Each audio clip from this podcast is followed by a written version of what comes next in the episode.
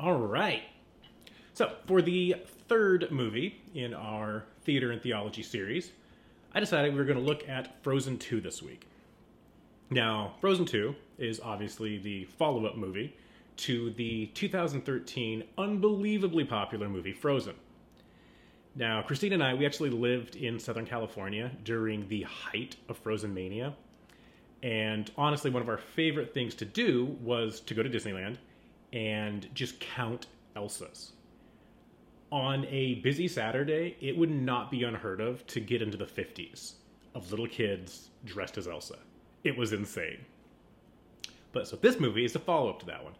This movie tells the story of sisters Elsa and Anna and their journey out of their kingdom into the unknown lands, answering the call of a mysterious voice. Their adventure leads them through enchanted forests, across dark seas. But eventually, they learn that this is a journey really about family history and a time of self discovery. Now, Frozen 2 only came out November of last year, so not that long ago. As such, I'm not going to be discussing a lot about the plot of it. I don't want to spoil that for people who might not have seen it yet. I'm going to touch on a few things, but for the most part, I'm going to try to avoid spoilers. But leading up to the movie, one of the reoccurring themes in the promotional material was the idea of doing the next right thing. In the movie itself, we first see this notion very early on when Elsa hears this mysterious music calling to her. She's unsure who it is and is totally confused about why it's calling to her. But somehow she's drawn to follow it. She's drawn to do the next right thing. Now, this idea of the next right thing isn't really new, revolutionary, or groundbreaking. I mean, this is an, idea that has been around for a long time. The, the notion of trying not to get overwhelmed by the whole is pretty common, right?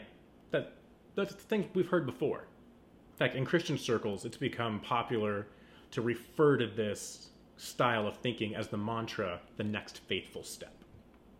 Yeah. There are countless sayings that talk about this idea. A journey of a thousand miles begins with a single step.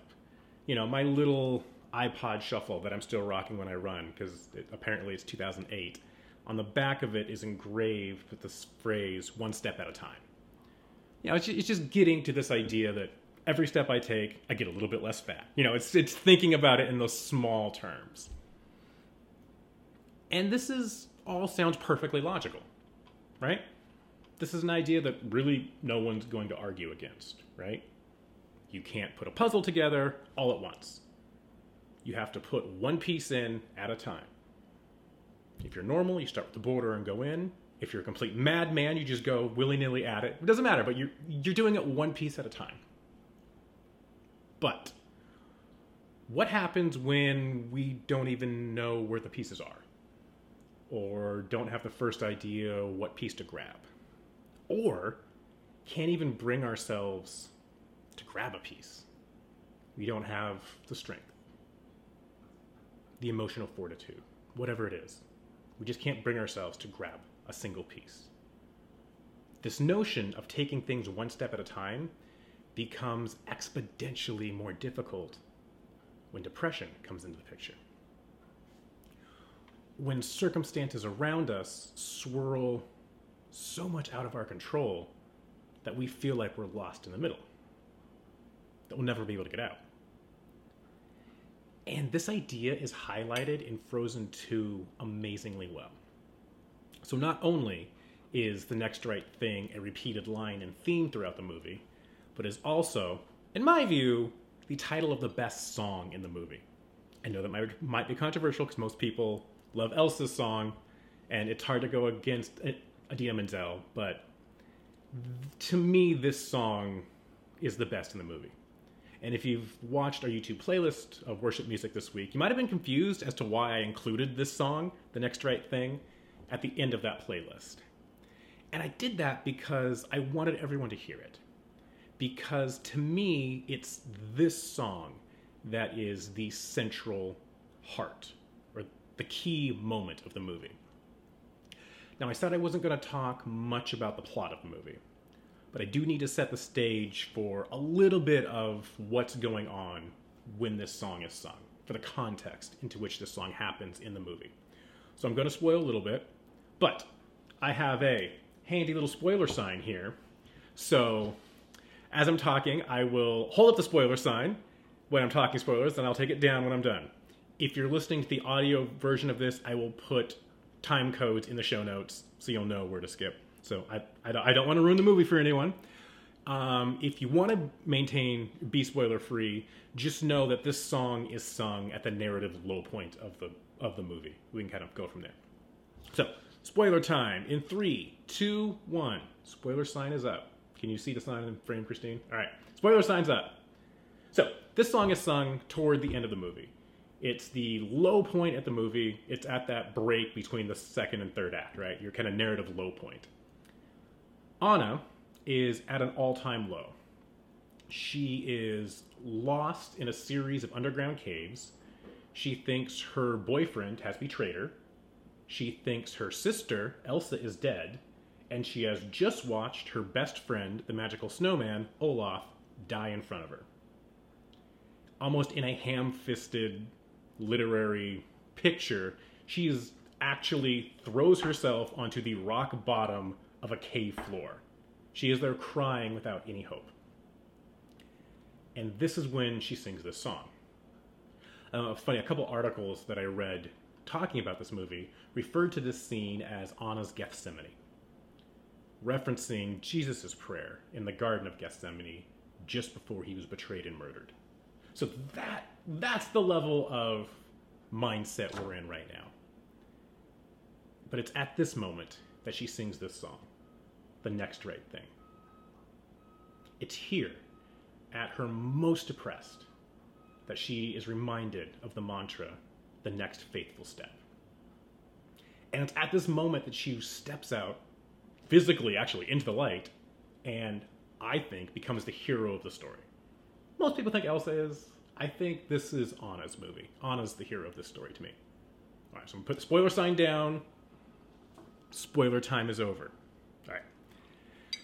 So the notion of even taking a single step when we are at our lowest is a theme that is really repeated in the biblical text quite a few times. Perhaps one of my favorites comes from Psalm 119. Now, Psalm 119 is the longest psalm in the Bible. It clocks in at a behemoth 176 verses. So it is a beefy boy. Now, I bet some of you, most of you probably, know verse 105. Your word is a lamp unto my feet and a light unto my path. It's probably the maybe the most well-known verse of this song. And we're going to touch on that in a second. First, I want to jump back a few verses.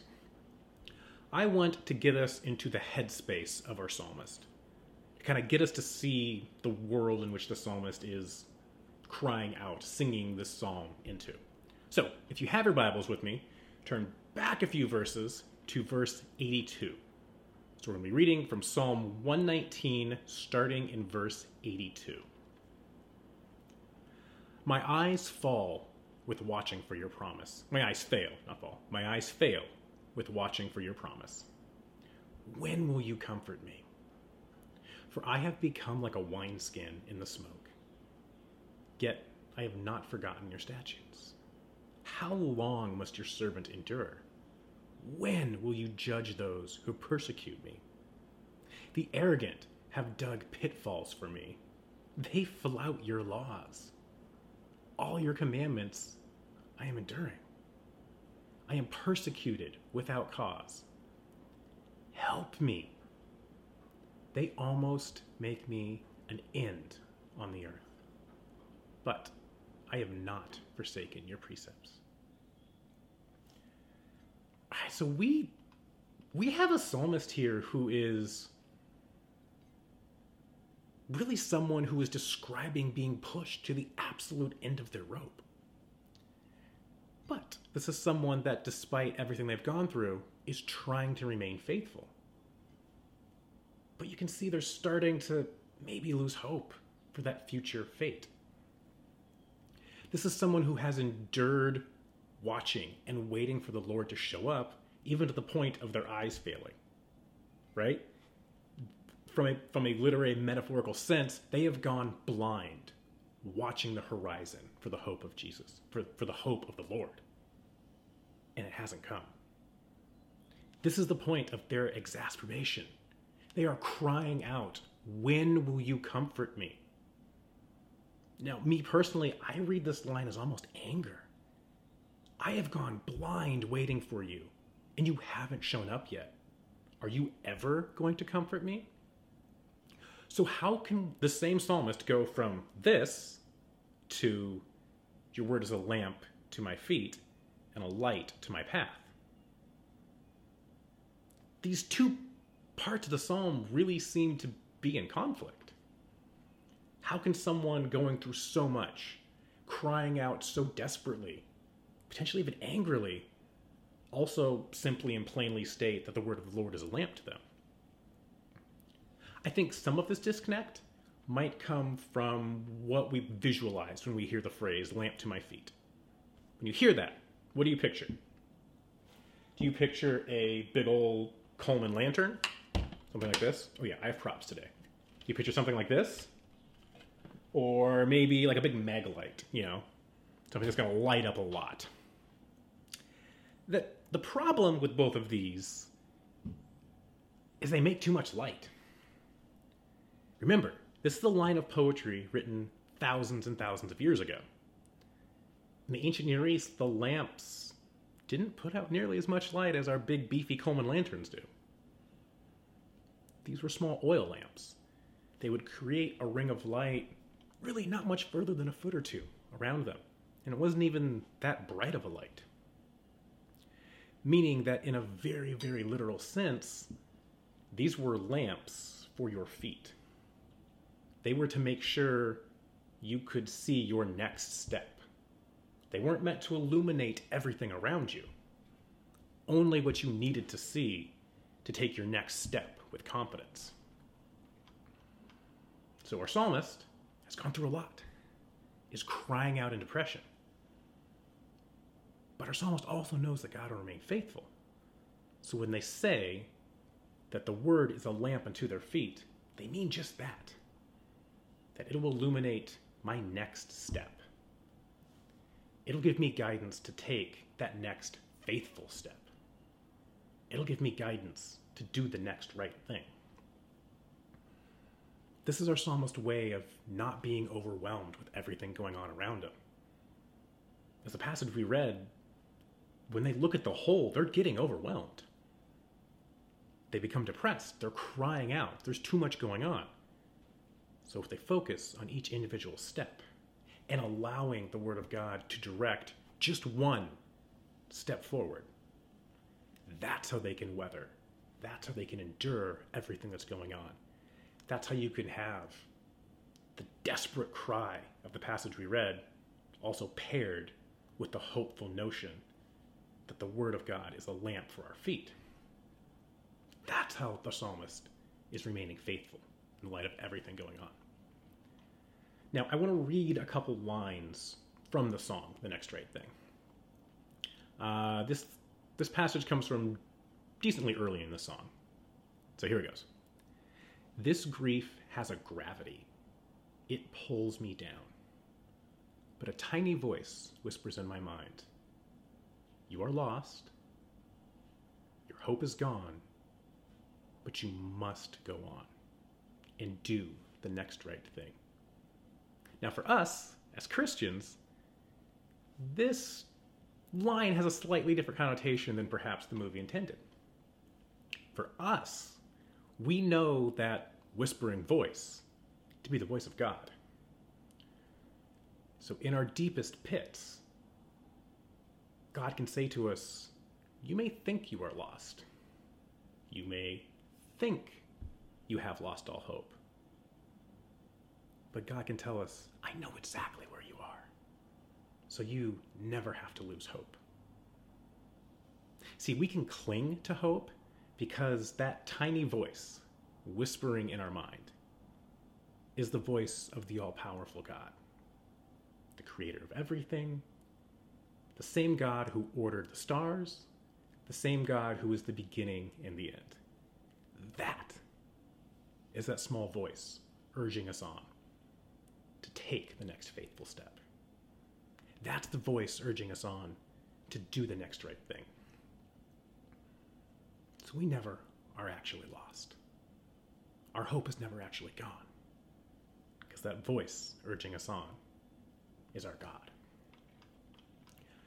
Now, honestly, sometimes it might be better for us to not actually know God's entire plan.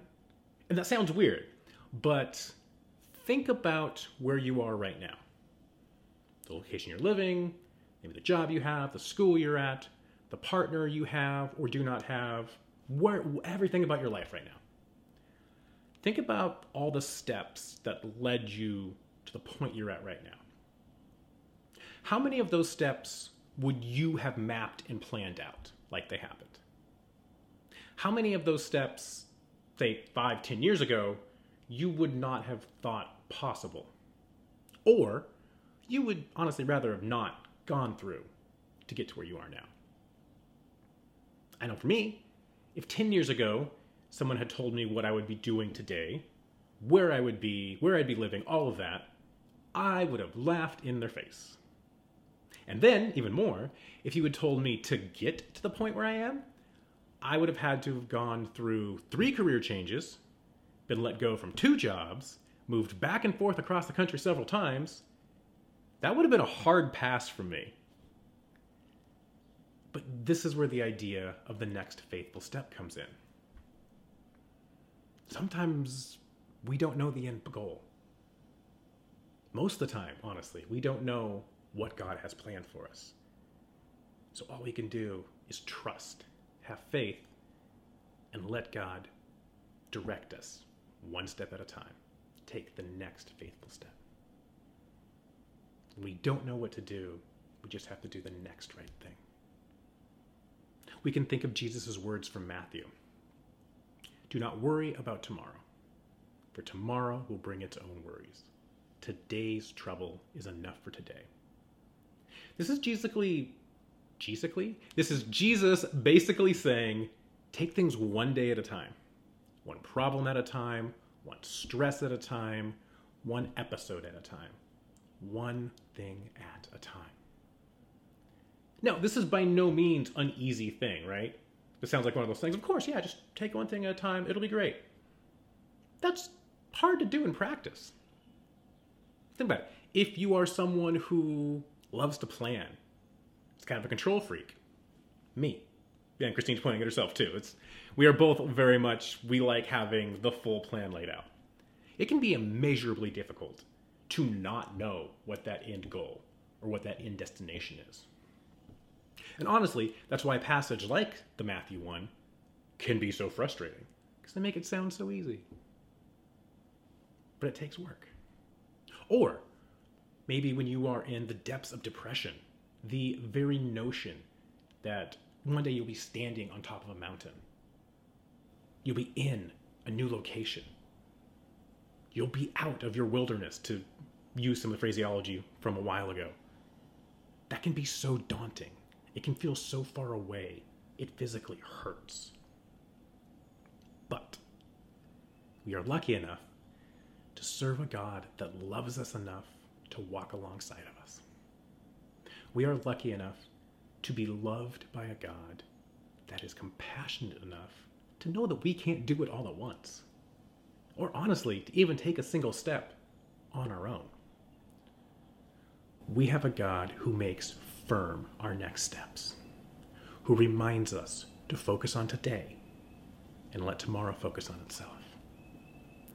We have a God who gave us words, gave us the Word of God to illuminate our feet one step at a time, to show us where our next footfall should land. So, the next time you are feeling completely overwhelmed by life, honestly, it could be right now with everything that's going on. You feel overwhelmed with everything you've read, everything you see. Does it just become too much? Are you maybe not sure where to go? Or, even if you did know where you were going, how to even get there. Just know that that is perfectly all right. That's normal. We don't need to know the end goal. Or, honestly, really how to get there. Because God knows that. And God will direct us. All we have to do is listen. All we need to do is be like Anna in that cave. That's not a spoiler. There's nothing going on there. All we need to do is to have enough faith to stand up. All we need to do is take one step. All we need to do is do the next right thing. And if we do that, you might be amazed where God ends up taking you. Join me as we pray. Dear Lord, we just come humbly before you. Thank you for being a God who compassionately loves us, who earnestly cares for us, and who has wonderful plans for our lives and wants to come alongside of us to help guide us through, to walk with us along that path, to get to that fruitful, amazing future you have planned. And Lord, we just ask that when things become overwhelming, when we feel like our head is swirling or that we're being pulled down, we can remember that you've promised to come alongside of us. We can remember that your word is a lamp to our feet. We can remember to just focus on today and have confidence that you will show us where to put one foot in front of the other. We can have confidence that you will pull us, guide us to the wonderful future you have planned. We ask all this in your precious name we pray. Amen. Well, thank you for joining us this morning. If you want more information on River Tree or want to reach out to me, our website is linked in the description here below, and I would love to hear from you. So until next time, I will see you all later. Goodbye. Have a wonderful day.